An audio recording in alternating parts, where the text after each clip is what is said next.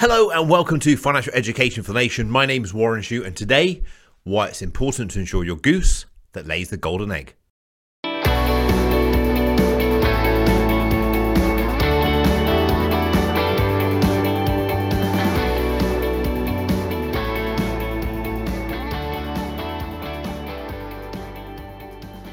Okay, what am I what am I talking about? Why it's important to ensure your goose. We're not vets, we're not farmers. What's going on? So just entertain me for a moment. Just imagine this. Imagine you had a goose at the end of your garden. I assume you keep it in your garden, not in your house. And as long as you fed it, nurtured it, watered it, looked after it, it laid you a golden egg every month on clockwork every single month. And all you had to do was feed it, water it, and nurture it you'd become quite accustomed to this golden egg and you would be able to sell these golden eggs to get services and facilities and things. You might pay for your car, you might pay for your holiday, you might pay for your school children's school fees. If that goose got sick and it couldn't lay the egg, you might become reliant on that egg, that money that you produce from it. Would it then not be wise to insure the goose to make sure that you've got a replacement for this egg should the goose get sick. It kind of makes sense, doesn't it? It makes sense to me. So let me ask you a question. Do you insure your income? Because for many of us, we're our own family's goose. We go out to work, we earn a living, we get paid every single month, and our families rely on that income. Now, if we're lucky enough, we might work for a large employer who might pay us our salary if we're off work for sickness or injury or something for more than, say, three or four months. Normally, they would pay up to about six months. It's rare for them to pay for much longer than six months. Certainly on full pay, they might go down to half pay or something. And it's extremely rare for them to pay for more than a year. How long could you last if you didn't earn any money through sickness or accident, couldn't go to work? without any money coming in? How many? What's your what we refer to your burn rate? How quickly would you go through your savings? How long would you last? And if you did go through your savings, well, did those savings have a plan for them? Was there an intention for those savings that you now no longer can do because you just paid for your regular direct debits, your mundane bills? You know, it's it it's pressure. And if you're burning through your savings and you're trying to get better because you know your family relies on you for bringing this money in, you're now not thinking about yourself and your wellness and trying to recover.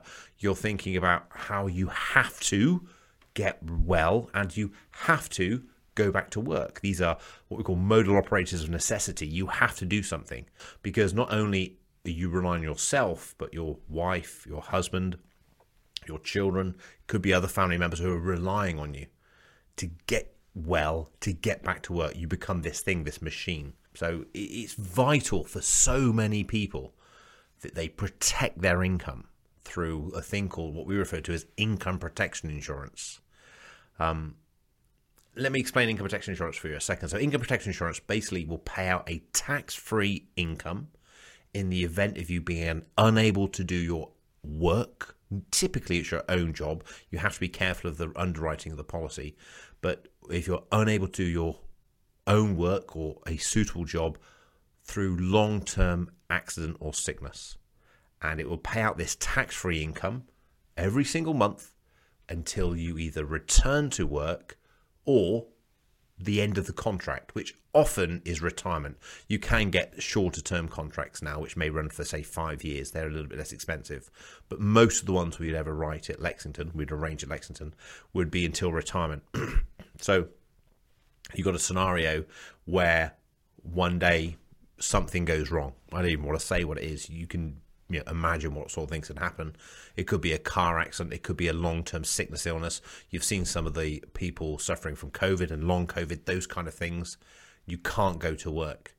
So then, after a waiting period, a deferred period, typically between three and six months, you can get them after a month and you can get them to go as long as a year typically, but between three and six months, and that's your emergency buffer. So if you link it back into the bank account system, you've normally got about six months of your expenditure on deposit. So you use that for the short period, and then this insurance kicks in and pays out every single month until you return to work. Uh, and I think I think all the contract ends. Um, I think these are things are essential. I have it myself. You know, it's it's you, you, I could say I've got plenty of savings behind me. I look after myself health wise. I try not to do anything too dangerous. I've got no medical underlying medical conditions, but my family relies on me. You know, and my staff rely on me. So it's important there's an insurance there that I transfer that risk from instead of carrying that risk myself. Okay, I transfer that risk. You know, we insure our car, we insure our homes, we probably insure ourselves when we go on holiday. So why don't we insure probably the most valuable asset that we've got, our future income streams, particularly if we're younger? I'll think of two scenarios for me. I want you to think of a. Uh, so we're going to think of um, a way, another way to think about this. Think of two identical jobs. Okay, so the location, the work, the career prospects, everything's identical, apart from Job one gives you an annual salary of £38,600 a year. It's the UK average salary, 38600 But if you're off sick, it just stops. Okay? That's job one. Job two gives you an annual salary of £37,400 a year. But if you're off sick, you still get paid. And you still get paid every single month until you either go back to your job and carry on working, still get paid, or you retire. In which case, hopefully, we've got some retirement funds in place for then.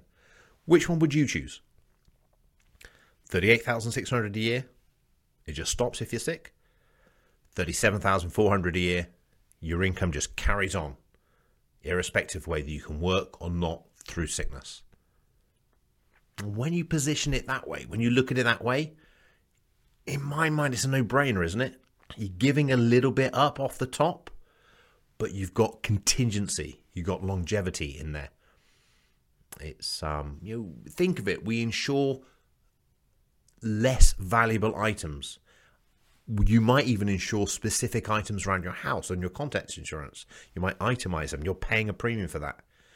The most valuable asset you have is your future income stream.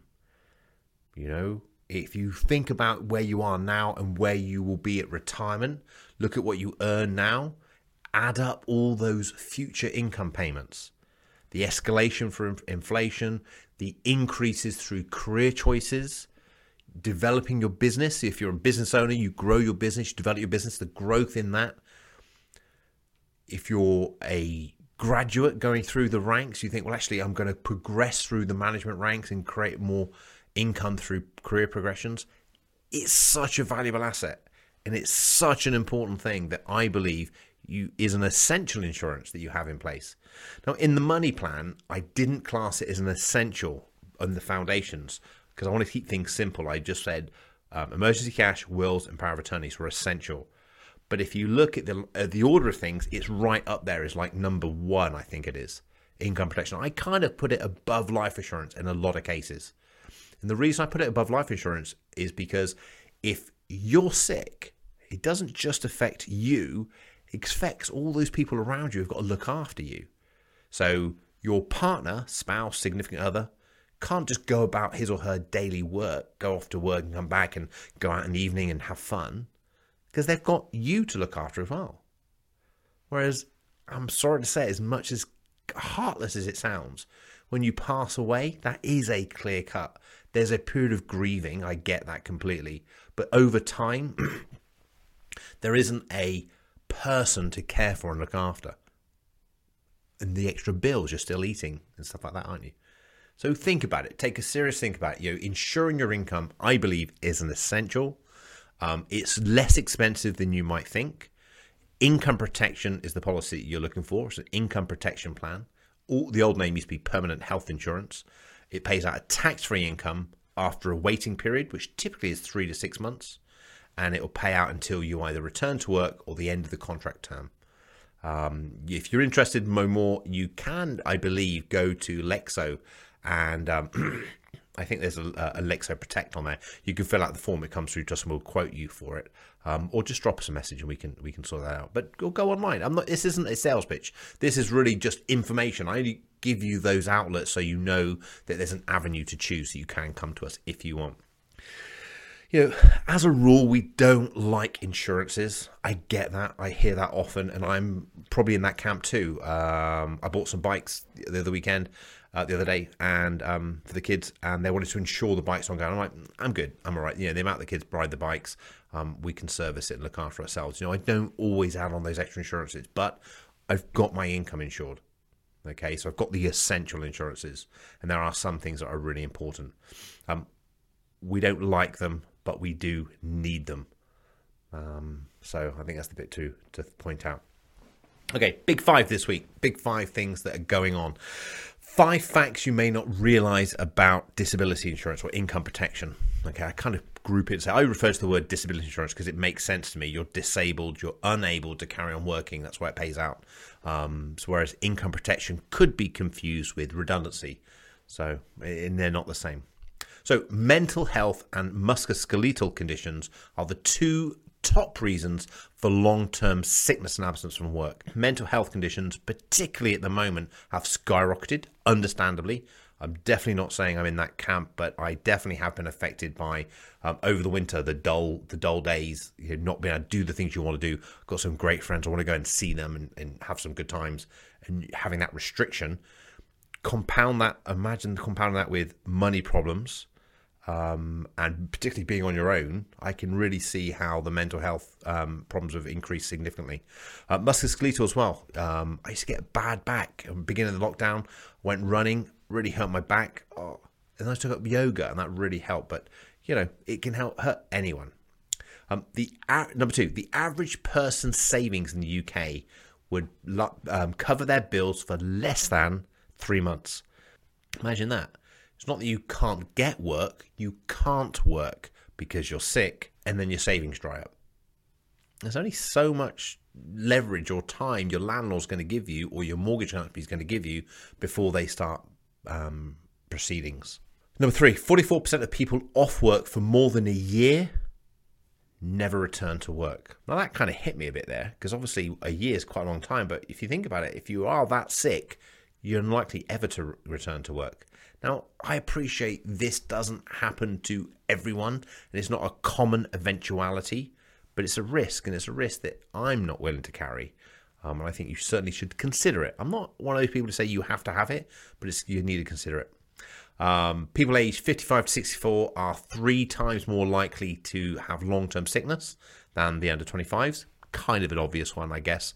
And the important number five is income protection or disability insurance does not pay out in redundancy. This is not a redundancy policy. This is about your health and well being and being able to work.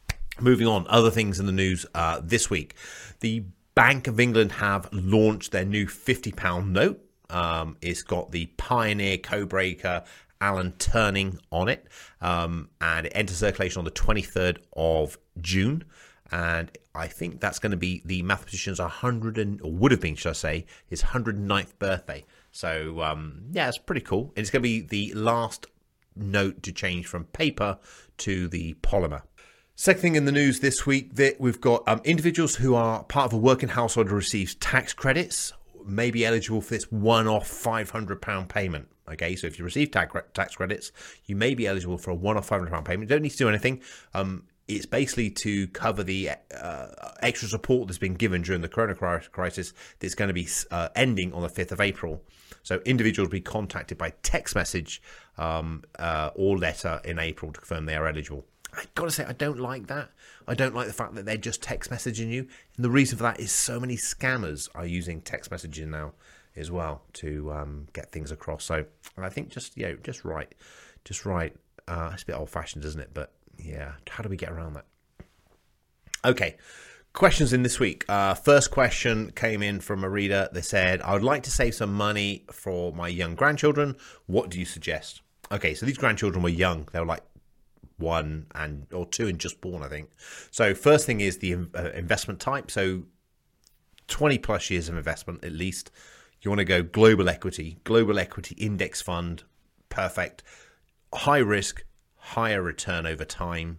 Um, you should do well out of that. Then it's what account do we hold the money in? What wrapper? Um, and you've got two main choices here. I like the pension. We've got three choices. I like the pension because it locks money up for when they're you know 60 or 57. Um, however, if they want you want them to have access sooner than that, then you've got the junior ISA, tax free, tax free growth, great, nine thousand pounds a year allowance, perfect, ticks all the boxes. However, it's their property. Okay, so when they turn 18, it's theirs, and that's the bit I'm not 100% on. Um, some children won't be mature enough to inherit that money at 18. So the, the third option you got is to have a general account just in your own name, uh, which you can manage.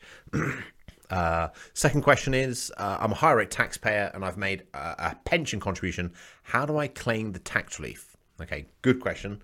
So if you're a high rate taxpayer, if you make an individual pension contribution yourself, okay, you will receive basic rate tax relief at source. So if you put £100 into the pension, £125 gets invested. Okay, so it goes into the pension that way.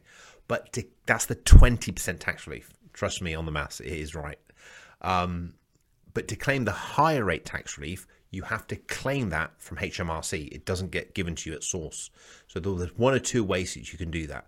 You can, if you complete a self-assessment, you complete your self-assessment, you put your details in there, and then it will come through, for want of a word, in the wash in the calculations. So they'll give you that um, correction that way. Or the second way you can do it, if you're an employed individual and don't typically do a tax return, although as a high rate taxpayer you should do one until you're told not to, um, you can write to HMRC you write, send a letter to HMRC um, and give them the details, and they will then assess the claim. And you can get a template that, of that letter off of the warrenshute.com website. Just go into the resources section. I think it's called H, Higher Rate Tax Relief HMRC letter or something. Um, yeah, so it's important. You know, so many people don't do this. So many people don't claim this. I think you can go back four years as well. If it's not four, it's six, but you certainly go back a few years as well and claim for previous year's relief. Um, it's important you claim this because um, it's not going to be given to you otherwise. How you get it, one or two ways. Um, HMRC might send you a check refund um, if they think it's a one off transaction, not an ongoing thing. So you just get a one off payment this way. Um, or alternatively, they might adjust your personal allowance to the amount of money you earn tax free. So currently, think was yes, still twelve thousand five hundred. Is going up on the sixth of April, twelve thousand five hundred and seventy, I think. Um, but they'll increase that amount so you earn more money tax free. So you get it that way. So swings around about. But the way you claim it is either through your self assessment or through a letter to HMRC. Uh, and the way you get your refund is either through a check refund or an increase to your personal allowance.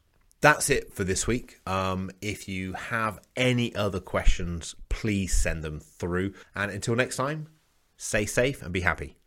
If you haven't yet subscribed to my channel, please do so. There's a great number of back issues to go through, and remember, what makes us different on your financial journey is the support with access to downloads and templates on warrenshute.com, the YouTube videos and podcasts, as well as access to me, a multi award winning certified financial planner and certified international coach. So please do engage and let's get your finances sorted together.